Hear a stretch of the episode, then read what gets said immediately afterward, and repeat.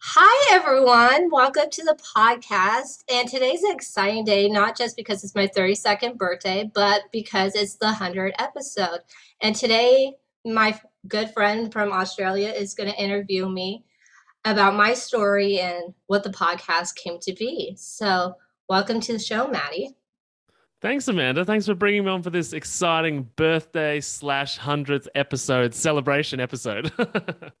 well, thank you so much for doing it. I asked you like really early, late last year. Yeah, it's been coming for a while. I'm I'm really looking forward to the fact that it's here and we can talk about it, and the fact that it's your birthday. There's so many great things happening right now. Yeah, I feel like my life's amazing. so. Yeah.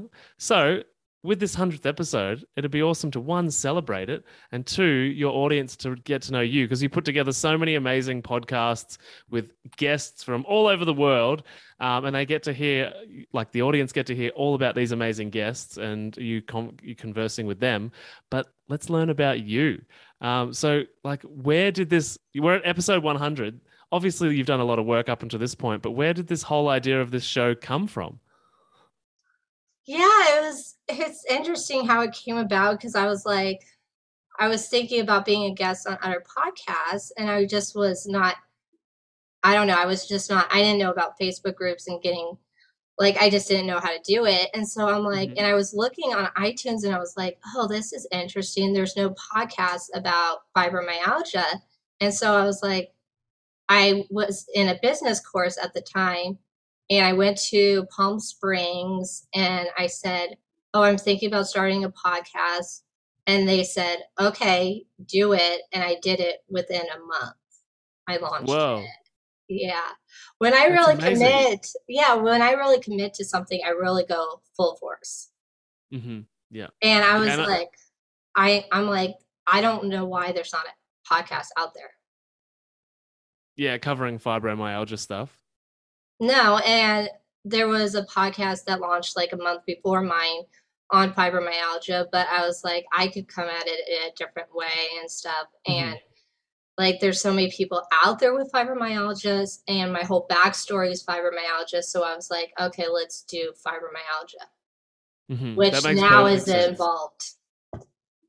Yeah, totally. And like before we go into the story about fibromyalgia, like I obviously have my own podcast and I know how much work it is. And so, for everybody listening, the work that Amanda puts into this show is massive. And I know that because I've got my own show where I do the same thing. So, I know for a fact that your listeners are so incredibly grateful for the amazing wisdom that you're able to bring to everybody. But as you just touched on there, your fibromyalgia story. So, obviously, the podcast is about fibro. So, how about we go back to where Amanda's story began to give some context to just why, why the podcast exists, why fibromyalgia, and who you are. Uh, who am I is like, I started, I was like, well, my story is interesting because I don't feel like it follows the normal story type of thing. Mm-hmm. I'm like, yeah, I was born six weeks early, and it was like right away, I was just sick. And I was sick, right. sick, sick, sick. And mm-hmm. like they just kept putting me on like antibiotics. I had sinus mm-hmm. infections, I had sore throats, headaches, and all of that. And the biggest thing I feel like now when I look back on my story is like people are like, like what like was it like a big thing that happened in your life? And it was like I feel like my parents' divorce when I was six probably contributed to the fibromyalgia. And it was mm. a lot of trauma yeah, yeah. And like trauma's like I talk about trauma a lot. And I have like a book that I'm part of that's coming out this month. That's incredible. Yeah, with like 12 other authors and stuff. And I talk about this, I talk about them in the book, I talk about my story, and I talk about the fact that my dad remarried when I was eight years old. And so that's two, two years after the divorce? Yeah. Yeah. Yeah, and I talk about I don't talk about this and I I don't remember if I talked about this in the book, but I talk about the fact my um, dad was um, dating her when she was pregnant with her second child and she was going through a divorce herself. Wow, and so, complicated. And so, yeah, it's complicated, and he mm. and the little boy when they married the little boy was only like one years old so it's very complicated yeah sure. yeah and we my parents like i grew up with my mom and my grandma and they raised me but my like i had to go to my dad's every like Mhm. weekend and stuff so it was like okay there was a lot of like oh you're not a good child you i got a lot i got for whatever reasons it's i was the one who would speak up i would be the one who would get in trouble Mhm. and my sister wouldn't tell me, she who was two years younger, she'd be like, Amanda does speak up because we're gonna get in trouble. And I'm like, okay. And we had lectures, like three, four hour lectures in like like every Sunday. And then like so I got told I was not a good child, even though I was good child like everywhere else in school and stuff. And I just remember uh, one of the memories I have is like I had to stare at this like wall by the, this dark blue door. Like I still remember that. Like yeah, it's like I still remember these memories of yeah, and she has like and she was very very like evil like and not very nice person. I I don't I don't call people evil, but she was. And Mm. They she had to take parenting classes. The courts ordered her to take parenting classes. Um wow, yeah, the last year before we moved to Arizona, I was like 13 years old and Mhm. the courts were involved and my dad they were my mom was named Kim and my stepmom's name was Kim, so they were like, Mhm. well, they heard from my school, they're like, oh, they got confused with which Kim it was and then they were like, well, this Kim's doing all these bad things, so we're going to give more time to my dad Mhm. and so we almost had to like spend like more time with my dad but that last year it switched from every Right. sunday to like every other weekend so like every other weekend from like friday night to like i think i don't know if it was friday night or saturday morning i can't remember but to like sunday night and so Mhm. then i was just sick pretty much every other week because i was just like stressed i didn't go like a lot of times I wouldn't even go out when my dad would come pick us up to the van. That's how stressed I was. And they Mhm. both had two vans and I remember if it was her van was gold, his van was blue, and like I just wouldn't go out. I refused to go out, and I was Mhm. constantly sick. yeah, of course, of course, all that stress in your body. Well, it manifests, and like I tell people, it manifested. And when you're Mhm. told, oh, not that you you're allowed to share stuff, and then you get in trouble for sharing stuff, it's like, well, okay. Mm. So yeah, that creates creates a narrative inside your life about keeping things in because yeah, letting things go is dangerous. Yeah, and I I think I worked I worked on like I had to work on this in the last couple of years because it took me a long time to like even share my story because I was still mm-hmm. like still in it. I feel like I was still Mhm. vulnerable to that story, like, Yeah, of course. and I still felt like I don't know. I was not trust. I don't trust like when trusting people was not com- never came easy. So I was Yeah. Never outgoing, but I was very quiet, shy, and stuff. Um, my sister, who's two years younger, my grandmother would always say, "Oh, she used to be like really outgoing, but then she got super shy, and my sister's still shy now today." And Mhm. we dealt with it in different ways and stuff. But Mhm. when we moved out of Arizona, I mean not Arizona, California, I was like it was a month before my 13th birthday and what happened is I was still getting sick every 4 to 6 weeks. So that was the problem there too. And I Mhm. was playing catch up with school. Mm, for sure. Yeah, and like playing catch up, like for me was like, okay, you have to play catch up, but like I struggled with school too. So I was like, I had some learning difficulties. So I was like, okay, this is like extra on me. And then I'm like, okay, um, my sister, I was like, well, why is my sister always so healthy and I'm not healthy? Like Mhm. I didn't I struggled with that and why I had to miss school events and everything. And it's it's just like I know now it's all for a purpose and I'm like okay with it, but like back then when Mhm. you're a child, teenager, you don't understand it. Yeah, not at all. And you just feel like the world's unfair and why me? And, you know, there's a lot of people go through their whole life like that. And I don't think there's a lot of rhyme or reason to who gets sick. But if you don't turn that story into, I like the saying, if you don't turn your mess into a message, you can be a very angry, bitter, and even evil person your whole life. Yeah, I think a lot of times that's what I've I feel like people get stuck into the mess and I'm like, well, what's your you go from go from trauma to triumph is my whole Yeah, thing. I love that. That's great. because like I mean, I tell people like it's trauma to triumph and Mhm. like I have like that's what the book is that I'm a part of is it's called Trauma to Triumph because we can't we could be stuck in like, oh poor me or like Mm. look what's happened in the last year to me or whatever's happened in the Mhm. last 20 years but then well, it's like well you don't have to be like make it your profession to to sharing your story but at least share your story at least once or twice you keep sharing it the first time it's really hard but then one after a while it's just like on repeat Yeah. and you're like okay i got a story to tell Mm, for sure. No, that makes total sense. And so from that point, so you're just sort of talking about still getting sick in, I guess, what would have been the start of high school, um, or um, and so or secondary school. You call it something different over there, don't you? we call it high school Oh no, you call it, it's college and university that are different. Um, anyway, the so from from that point, what happened in between then and being officially diagnosed with fibro?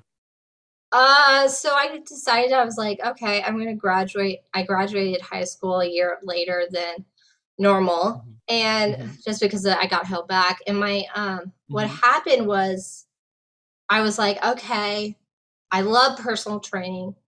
I was like, I'm gonna do that. That was my like end goal was to do personal training, Mhm. and like I don't know, like I started really young, like 10 years old. I liked doing Yeah. weights and stuff. I'm never, I'm That's not, awesome. yeah, but I've never been into, I've never played a sport in my life, and I'm teeny, like I'm like five two, but like so I'm like okay, but I was like the end of the last year of high school, they're like, oh, you could have like elective, and I'm like okay, I'll do weight training. So I was Mhm. like okay. And when I was like, okay, I'll do this six month course, 500 hours, and I'll take the exam and whatever. Mhm. And I was like, okay. And once I finished that course, I was like, well, I sort of want to do like more education into nutrition. But I turned 20 and like like 2 weeks later and then what happened was like all suddenly I was like I can't get off the couch. I'm so exhausted. And it was like this exhaustion where like you can't do anything and you're like mm-hmm. what is going on? I was in so much pain. It was the other type of exhaustion I never felt in my life. And I was like, Yeah. this was interesting.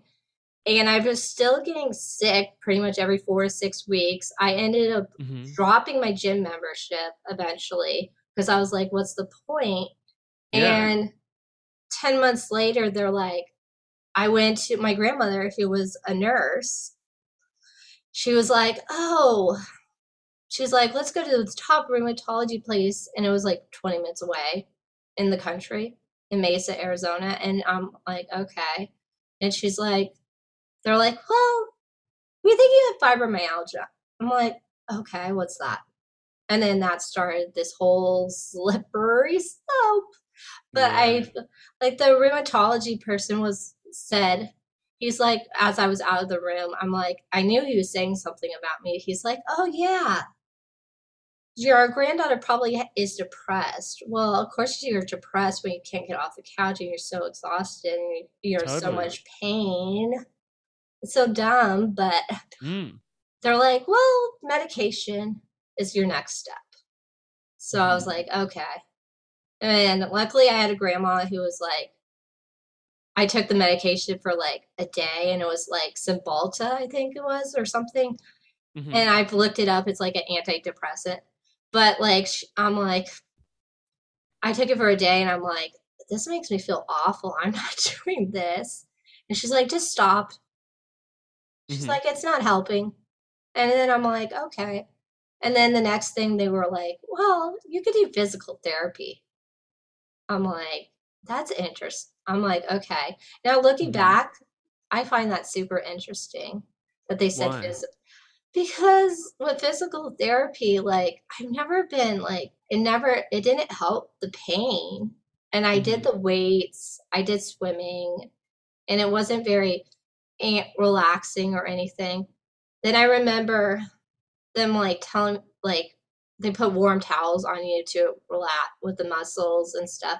But I just was like, I've never been overweight or anything like that. So I've always been at a healthy weight. But they were like, they were like, that's gonna help with the pain.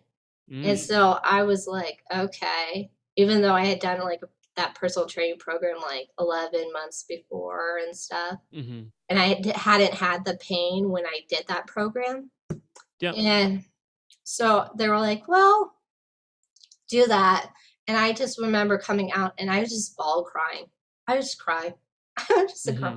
because I was so much pain. I cried a lot, like for fair like. Fair enough. I cried for like two years because I was in so much pain. Like yeah, I, really, I don't know how you did it. I honestly, I look back in my life and I'm like, I don't honestly know how I've gotten through anything I've gone through in my life. But mm. it's like, I think it's just because I have like people around me. I had my mom and I had my grandmother who was like the driving force to getting me better and stuff. Mm-hmm. And I think that was the biggest thing. And then, of course, I have a my belief in God and stuff. So I have a spirituality mm-hmm. aspect to my life. So that's like a yeah, for sure. force. And I find like I think when I was at my worst, I always had was like, well, okay. There's a reason I'm going through this. I don't mm-hmm. know it yet yet. I didn't know it like back when I was 20. So that was like what it'll be 12 years this year that I was diagnosed with it. But I'm mm-hmm. like, okay, it's what it was, but it doesn't, it's not going to define my story. Mm-hmm. It's a mm-hmm. huge part of me and stuff, but it's not like going to define me. Yeah, that's powerful because I think that it's, and this was going to be one of the things I wanted to ask is, you know, it becomes so hard that when you suffer with something that's so all consuming for so long, how do you, how do you separate who Amanda is and the illness because so many people use their illness, whether it's endometriosis, cancer, fibro, right. as their identity. Um, and I totally get how that happens. But how do you like keeping them separate is so, such a healthy thing to do? Like, what was your journey with trying to separate yourself from the illness? I think the separating myself from the illness was like mm-hmm. realizing, okay, I could make this my whole life and I could play the victim mentality. And that's mm-hmm. what I mm-hmm. find a lot of people do with their health. Or I could be like, oh, I'm just going to keep going no matter what. Mm-hmm. And I mm-hmm. have like this, I don't, not a lot of people I feel like have this, but they, I just have this inner drive in me where I'm like, okay, I might deal with whatever I'm dealing with in my life, but I'm not going to play the victim. How am I going to change this around? Am I mm-hmm. going to get some answers from a naturopath or am I going to get an answer or am I going to work through that trauma? Like mm-hmm. I feel like like working through the trauma it takes time and stuff mm. and you're also like you have to let go. And I think mm-hmm. that's the biggest thing. I was talking to someone yesterday and I was like she was like telling me she's like, "Well, what did you do to work on your trauma?" And I'm like, I didn't go to anybody. I didn't do anything like that. I just let go of it. Like I let go of my dad not being part of my life, still not part of my life type of thing, right? Like I have family members that aren't as involved in my life, but that's okay. Like I can't change them. And like that's what I've learned a lot in the last two years, I can't change who my family members are, right? I can Mhm. only love them and see them once in a while and stuff like that. I haven't seen my dad in like six years since my hmm since my sister's wedding. And I don't know if Yeah, I'm gonna wow. yeah, and I don't know if I'm gonna see him again unless somehow I get married or have kids or something. But like hmm I don't I don't hold that against my dad. Like I'm I'm not I'll talk to him once in a while, but like the members, the family members that care the most were my is my aunt and I'm super close with her and my grandmother who passed. So Mhm. that those are the two closest members and my sister and I have an okay relationship and stuff, but for a while I didn't talk to my sister and it was hard. But Mhm. then I realized like a year into it, I realized I can't change her. And then she had got pregnant, so I'm like, I gotta be involved with that little girl's life type Mm. of thing and stuff. So then that relationship came back a little bit in the last like Yeah. two years and stuff, and she's expecting her second child in March. Okay. So that's exciting. But I mean, like, you can't change your blood. I wish. totally. It's funny you say that because I put a post up on Facebook yesterday just talking about some of the lessons that I learnt from 2021 and uh, like I you definitely can't change your blood but I think one of the great things about becoming an adult and acknowledging that the people that have the same blood as you were a part of your trauma and will continue to be toxic people. One of the great things about being an adult is that you, blood doesn't matter anymore. You can choose your own family. You can choose your own friends and I yeah, personally have met so many people as an adult that I would consider or go to in an emergency uh, before some of my family members because unfortunately it doesn't matter what their blood is toxic people are toxic and especially if you know they've contributed to a health condition like being staying around those people um, or exposing yourself to that over and over again like you'll never get well Yeah, and I think it's a lot it's just realizing, okay, you don't have to be friends with every single person that comes into your life. Like Yeah, I've been, sure. I've been here for like six months and I'm like I'm like, it's a lot of people I've met and stuff, but I'm like, who are gonna be those people who are I'm like, well, I'm having a bad day or I need some support or something. And sure. I think it takes it just takes time and stuff. But Mm, yeah, no, absolutely. So I guess for, thanks for sharing that journey. Like that's obviously a lot of p- super personal stuff in there, and I think a lot of people listening can probably start identifying in their journey some trauma that may have led to some health issues because. You know, as we both know, there's so many health issues that can be traced back to a traumatic childhood or a tra- traumatic period of, of one's life that wasn't dealt with, that wasn't, you know, um, externalized from the body and downloaded and released. And so from there, obviously you decided to become a holistic nutritionist. Is that because all along your journey you realized that food was such an important part of getting well as a fibromyalgia sufferer? Yeah, I realized so I went through this whole like s- cycle of like I did pain management, which was the most excruciating thing I ever done in my life. And I don't recommend it, but like so with pain management, they were like, "Well, you get two three treatments." And I did two of the of the three treatments, and they would shoot this huge needle into all the different trigger points. And I Mhm. was awake and like they would be like, "Well, your blood sugar is going to crash. You're going to have to have cookies and juice," and I would be super lightheaded. But I would just come out like bawling, crying. I was so it was I was in so much pain and stuff. And they did MRIs. They Mhm. did like I did everything. I probably did like all the different naturopaths, ac- acupuncture. I went through the rabbit hole. And eventually I was like, I found out my grandmother was like, well, there's a wellness chiropractor. And I'm like, okay. And he was like 10 minutes away. And she's like, this was in Gilbert, Arizona. And she's like, well, she went to his talk and he's like, well, if your granddaughter has fibromyalgia at like 20 years old, she's been very sick for a very long time. Oh yeah. Yeah, and a light bulb went off in my grandmother's head, and she's like, "Oh, he really gets this." Mhm. And this was in the spring of 2011, Mhm. and I worked with him for eight months. Did the Yeah. chiropractic, did all of it. I don't even remember the other stuff I did, but he did saliva testing, stool Mhm. testing, and food sensitivity testing. And my Yeah. cortisol levels were high. No Uh, surprise, right? no, not surprising. And Mhm. like my um food sensitivities, he said were the highest in his practice at the time. But I yeah, Wow. yeah. So and and that's the thing that triggered your curiosity to learn about food. Um, well, I always was curious before that and stuff. I was always in I don't know why. I was like as a like a preteen teenager, I was always like, okay, nut- I knew nutrition played some part, Mhm. like and stuff. I just knew. I was like a I'm a little curious. I'm a very curious person. And so I was like, Can okay. relate. I'm like very curious, like just about people and just like nutrition, health in general. And so I Mhm. was like, and in high school, I took like, uh, we were, we took like half a year of nutrition. And I'm like, oh, this is really interesting. And that probably sparked it too, I feel like. Mhm.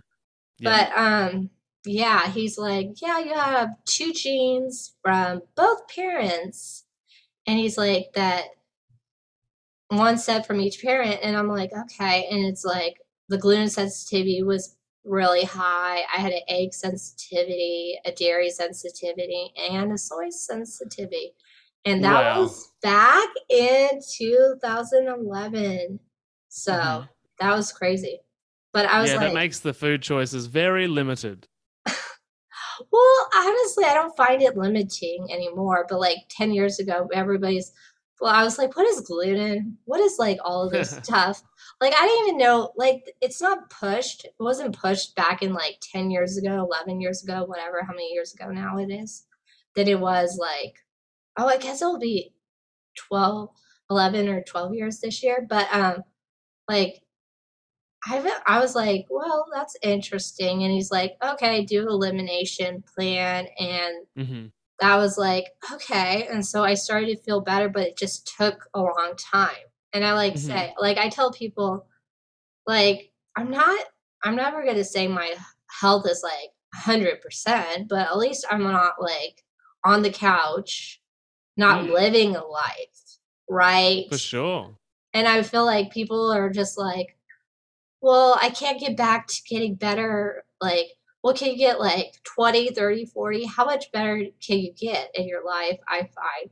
Like, I feel like I'm probably at like 80 to 90 given day or that time of the month type of thing. But like, hmm how much better can your life get if you eat the right food and take care of yourself? And maybe it's not the right food. Maybe it's stress. Maybe it's something else.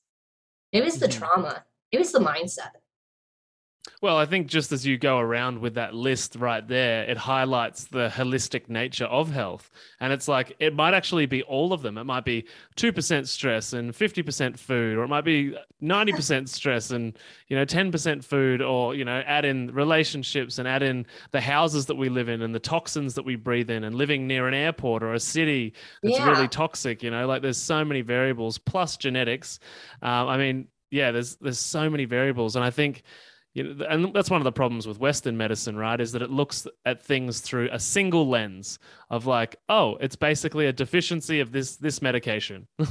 so it doesn't look at food, it doesn't look at stress, it doesn't look at the, the home environment, it doesn't look at your behaviors or your relationship with food. So I think, yeah, like that's probably a good thing for people to know that listen to the show is that you know there's so many variables you have to consider. Yeah, and I find we all have something we're working on. Like last Mhm. year I was in a I was in a toxic it was just toxic people around me for like the Mhm. first 6 months and I was just in a toxic home environment. So Mm-hmm. that's why I moved and I'm like now I'm like I'm great. Like I don't have it. I'm great. I don't have any family in the Austin, Texas and I'm okay with that. Like that's Oh, I love that. I'm like, I'm okay. I'm like, that's good. I'm like, Mhm. I'll make my own community of friends, or like I have you as a friend, and I'm just Mhm. like, I don't, I don't need to have like people dragging me down. For sure. Yeah. Now, and and I guess as well. So obviously, a lot of people with fibro listen. So a lot of what you just shared with us, just in that little bit there, was like about you making changes, like you being the person in the driver's seat, taking control of your life and making changes. Now, what what do you want to share about that step or what do you think people need to take from that part of your journey? Because i know a lot of people especially if they go to the doctor and like doctors often say you know there's nothing we can do especially with things like fibro you know there's very little that they actually know about fibromyalgia. Yeah. And so it's like here's some pain medication. Oh well sorry we can't do anything. And so the bit that i took from what you just shared that i think would be useful to dig into is that actually i took control I took action yeah. on my own stuff, my own problems, and I looked for solutions and I committed to them. So, can you talk to that a little bit? Yeah, I took I think that's the big thing. If you don't if you're not going to take action, then you're always going to be in that victim mentality, I find. And mm-hmm. like when I was 20 years old and I was in so pa- much pain and stuff, luckily I had the grandmother who was going to do it for me because I couldn't do it for myself. And like, mm-hmm. if you don't have people around you that want to like get you better, then you might need to rethink that those relationships and stuff. Um, I feel like a lot of times I am put myself in the driver's seat and I'll take mm-hmm. action if it's dealing with the trauma, dealing with grief. I know a lot of people are dealing with grief right now mm. and depression and stuff like that. And I dealt with that. I did, I mean, I honestly, I dealt with that back just like when I met you. Mm-hmm. um, like the first um interview when we first chatted and we recorded that episode for you, and it was on my grandmother's birthday, and I remember that specifically. Mm-hmm. And I remember I was like, "Oh, that's interesting." And like a couple months before that, I lost my grandmother and stuff in August, and I'm like, huh, this is interesting. I felt like, I was like, huh, this is like, I was like, oh, should I sign up to like talk to you on the first and stuff? Because I'm like, well, maybe I'm just going to be sad or whatever. And I was like, yeah. huh, this is interesting. And after I had that recording with you, I was like, oh, okay. Like I felt like a like God like sent you to me at the exactly the right time because I really was at this I was going through grief and I needed a friend who was into health just as crazy as me.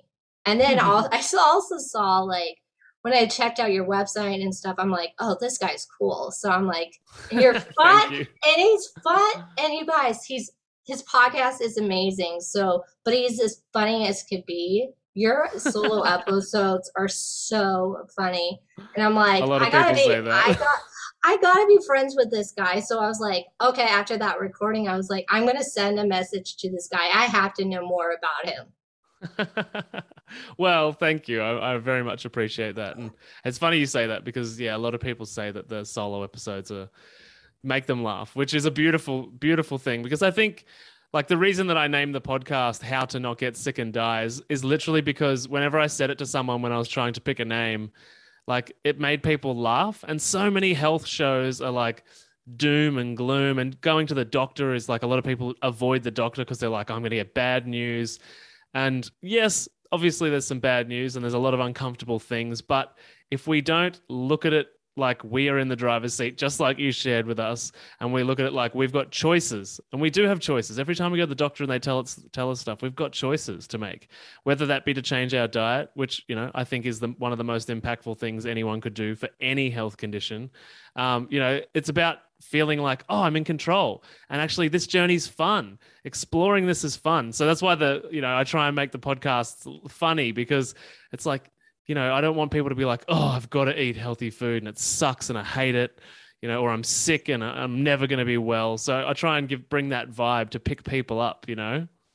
Yeah, I love the name because it made me laugh so hard when I yeah, first heard it. Exactly. And then, like, when I tell everybody that I have an Australian friend in your podcast, they're like, and I tell them the name, they always laugh. Yeah, that's that's perfect. That's exactly what I want. and I was like, and I'm like, okay, I got it. like. So when I was thinking, I was like, you know what? If like, so your episode, your hundred episode came out right before that interview, and so I listened to it, and I was like, after that interview, and I'm like, okay, this is interesting. I'm gonna maybe I because I remember you saying you're like, Mhm. oh, I had this goal of 100 episodes from the very beginning. And I'm like, Mhm. oh, okay, I gotta I gotta think higher and stuff. So I was like, well, if I'm gonna do 100 episodes, then I want you to interview me because I'm like, you inspired me to do the to get to the 100 episodes.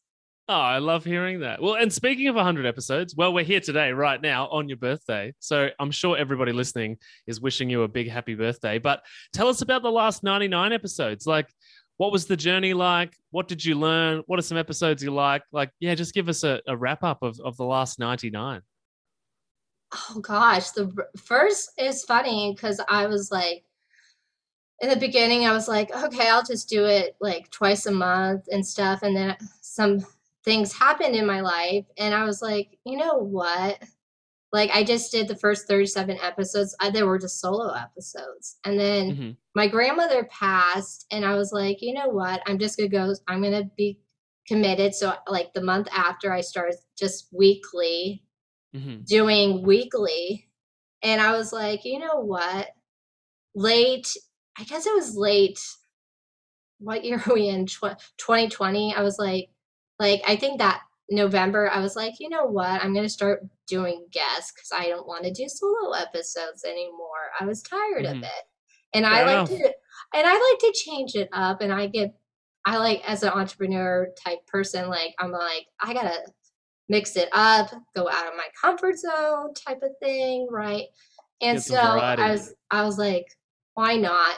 So I did like November and one episode and then December, January. And then February, end of February, it sort of just was like, okay. It just sort of took off. And Mhm. I'm like, okay. So I was like, wow, that's interesting. And I did like, I forget how many interviews I did last year. It was probably around, I don't know, 30. I don't know, a lot. It was That's like 40. amazing. Yeah, I did, but um, just guess. But I mean, like, from, so I, so this, oh, so wait, we, so I did like 44 episodes last year, I think, or something like that. But I think, like, it was interesting to me to see where I went with the podcast because I was Mhm. like, I was like, I don't, I was like, okay, fibromyalgia, that's great.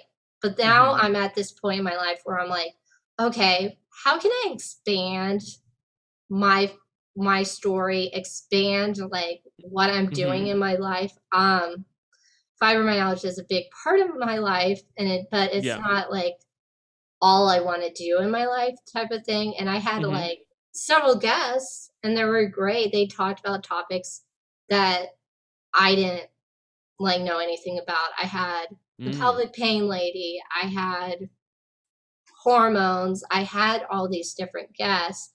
But then I also had like I started this series and I do it Mhm. once in a while where I just like to have in- inspiring people. Like I just I like love that.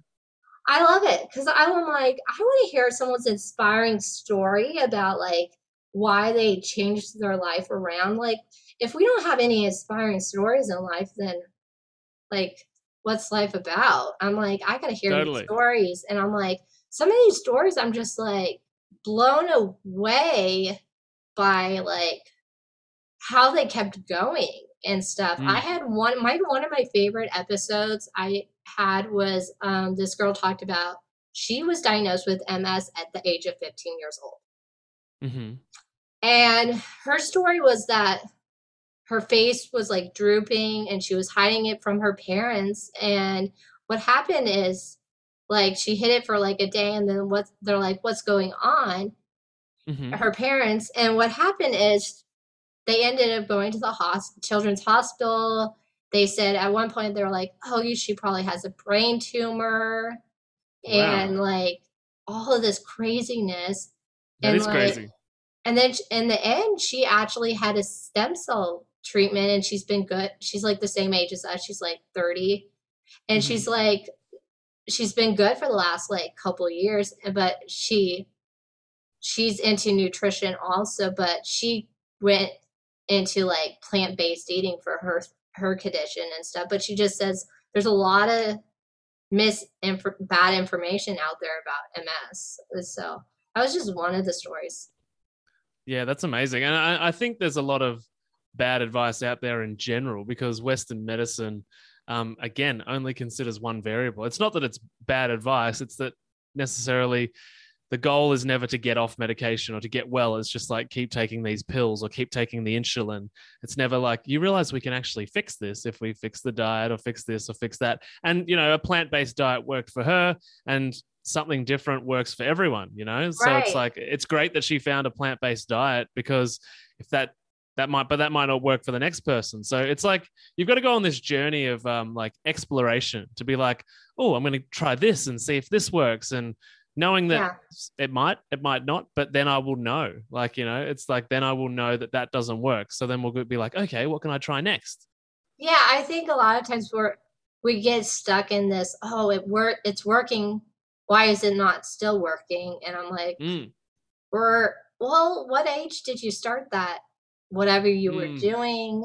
Are you yeah like are you like maybe you need to make some changes and stuff? Like why are you like different? Like you're a different person. You and I are different. We need different needs and stuff. And you're I read your post and you're going like totally animal based, which is just crazy to me. yeah it's it's world carnivore month every every january so um, i've been meaning to try the carnivore diet for a while because it's in the same way that a lot of people find plant-based diets very Yeah. beneficial for disease states um, the carnivore diet is also just as good actually i would say better clinically and therapeutically better than a plant-based diet for curing problems um, and so yeah, I- I've been meaning to give it a go because there's so many good stories out there of people getting healthy and recovering from all sorts of diseases that I'm like, I like to try all of the diets out there myself because, well, I help people change their nutrition and their diet. So I want to know what it feels like,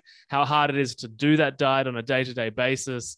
So January is totally animal protein only. I think I would be bored with it. That's the thing. I mean, I eat animal protein, but I think I would get bored. It's funny you say that because I'm on, I mean, I'm a day ahead of you because I'm in Australia, of course, but I'm on day six and I've had bacon and eggs every day. And it's the See, best. I can't have eggs. the best. Yeah, I know, I know. But like, See, I- like, not, what the I- point is, I'm not bored of it yet. Like, I'm so pumped about having bacon and eggs.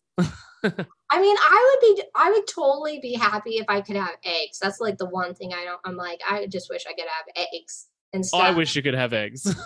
I mean, like, cause I get bored with protein. Like, I just get Mhm. bored with it. Like, I Mm, don't. totally. I mean, I love, and I'm like, okay. I'm like, okay, chicken again. I'm like, eh. But like, I I like to cook though, so I think I would be pretty bored with it. I like to Yeah, create rest. I like to create. And, and um, it might be the same for me by the end of the month, right? But I'm just experimenting this month to see how it changes my body, see how it changes my constitution, see how my body responds. Do I lose weight? Do I gain weight? Does it make my gut like to- better? yeah, I would like to know if it like helps with energy or like that type of thing. Yeah, no, I'll, I'll let you know. And I'm tracking my blood sugar and ketones every day as well. So um, just to see how my body responds to different types of food. I find it, yeah, I find it fascinating. Yeah. So, but um, but yeah, no. So you've done 100 episodes. We've just done it, the 100th episode. So Yeah. what is the next goal? What is the mission from this point? Like, what do you want to do with where you are at now? Like, what's what's in, in the next chapter for Amanda? the next chapter so i feel like it's very interesting because i've been like thinking about like oh what should i do next with the podcast and i've been thinking about it for like Yeah. the last two months and i'm still like thinking about it because i was like do i want to still have i i do i want to still focus just on fibromyalgia and it's i'm at this place in my life where i'm like i don't want to just do fibromyalgia i want to do cooking nutrition Nice. more like more, More like a whole more like food honestly i just feel like i'm feeling like i'm getting pushed into the food aspect. Like it's funny Mhm. because people are like like I went to like a Thanksgiving and the guy there's two young guys and they're like and they're in their 30s and they're like, "Oh, Amanda, don't listen, but we don't eat. Like we have one meal." I'm like, "Okay." Like I don't feel like people know how to cook and Mhm. stuff and I'm like and it's really interesting cuz I'm having friends, I'm meeting new people and my closer friends are like they have celiac, they have autoimmune conditions. So they already like cook healthy stuff. So um and then there's people in my life who are like moms and they're like, "Well, I don't know how to cook, but I want to learn how to cook." And so I'm like, Mhm. "Okay, that's interesting." So I do want to have I still feel like I'm going to do the story episodes. I'm going to still do like interviewing you and stuff like interviewing people like that, experts. But then add like mix in some cooking episodes also. sounds that sounds amazing uh, and i think yeah a lot of people will get benefit out of that. I personally think because i work with mums as well a lot of the time and i think that as a mother or, or a father anyone with looking after children the most important thing you can do for those kids ap- apart from love them uh, second is learn how to cook and definitely do not learn how to cook from the government or from your doctor because they were all told uh, things that make the government and corporation money. But if you can learn properly from podcasts like Amanda's and all the great cooking and holistic health podcasts that are out there, um, I think it's the best gift because you will set your children up for health for life. Like they will be abundant, successful. If they're into sport, they'll have less injuries. Like they'll have the likelihood of disease outcomes, the likelihood of obesity, and etc. cetera, et cetera. All of it will drop. It will plummet. Um, and even if you think that the genetics in your family are, are, are got cancer genes or diabetes genes, that's most often because the family follows the same patterns. The family follows the same eating patterns and the stress patterns, right? It's less about genetics and more about patterns. There's, of course, a few unlucky people with genetics. There's a very small portion, but most people that are unwell uh, can get themselves well again through food. Yeah, and I think people don't go far enough with their food. They're like, Mm. okay, I'm going gluten free. I'm like, well, how long did you actually go gluten free? Did you cheat? I'm like, I, I always tell people one little molecule of gluten can stay in your body up to weeks, up to months. And I'm like, "Uh, did you cheat? Maybe it's not just the gluten. Maybe it's the dairy, the soy, the eggs, maybe the sugar. hmm I, I mean, I don't know how many people cut out sugar and stuff, but like, oh, one of the most important things to cut out.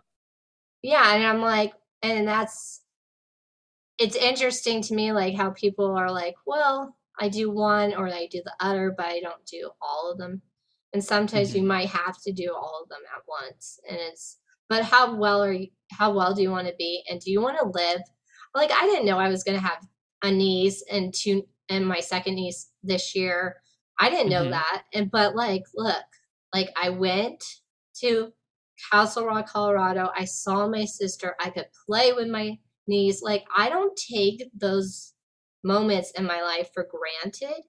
And Mhm. like if I hadn't done anything, where would I have been today? Like still in pain Totally. maybe. Yeah, Not doing absolutely. podcast. Well, I'm very glad the journey took you to the point that we're on a podcast together. Yeah, me too.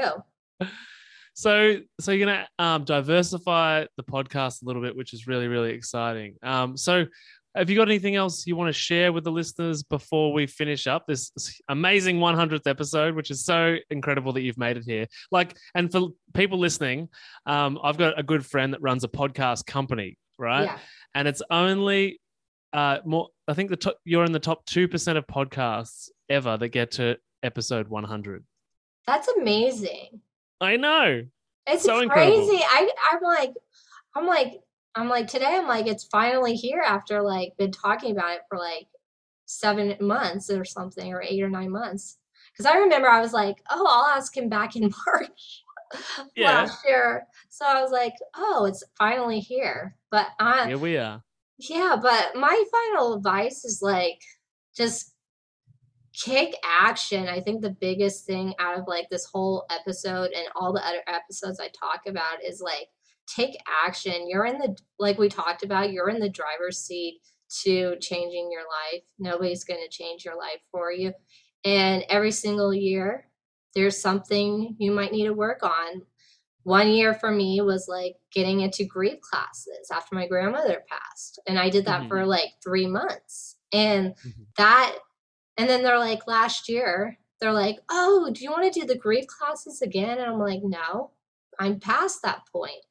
And then it mm-hmm. was on to the next step of getting away from family and most and that type of stuff. So there's always a step. It might not be nutrition. It might be mm-hmm. something mm-hmm. else. It might be your sleep because you, I know you and I are both big on like sleep and stuff. Totally. But like, what's one thing you could take action on today? Like you say in your pod, you t- you talk about one tweak a week. I talk about like baby steps. Mm-hmm. Yeah, yeah. Make it small so that it's not overwhelming, but make it significant enough that it feels like you're doing something. And don't overwhelm yourself and do like 50 things.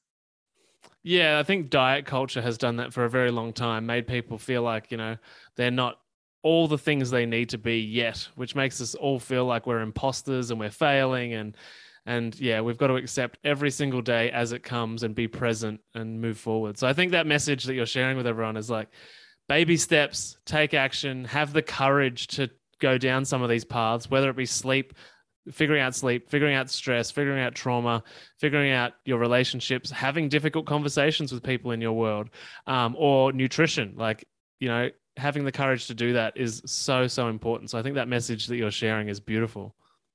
Thank you so much. No worries. So is this it? Is this the hundredth episode? Are we are we wrapping up? Yeah, that's it. Thank you so much. Yeah, You're no, thanks for inviting me on to be a part of this experience. I hope that your listeners love it. Oh, I'm sure they will. They loved that episode I did with you. So, and I'll Amazing. share that episode to you guys for in the show notes. But thank you. No worries. Thanks so much, Amanda.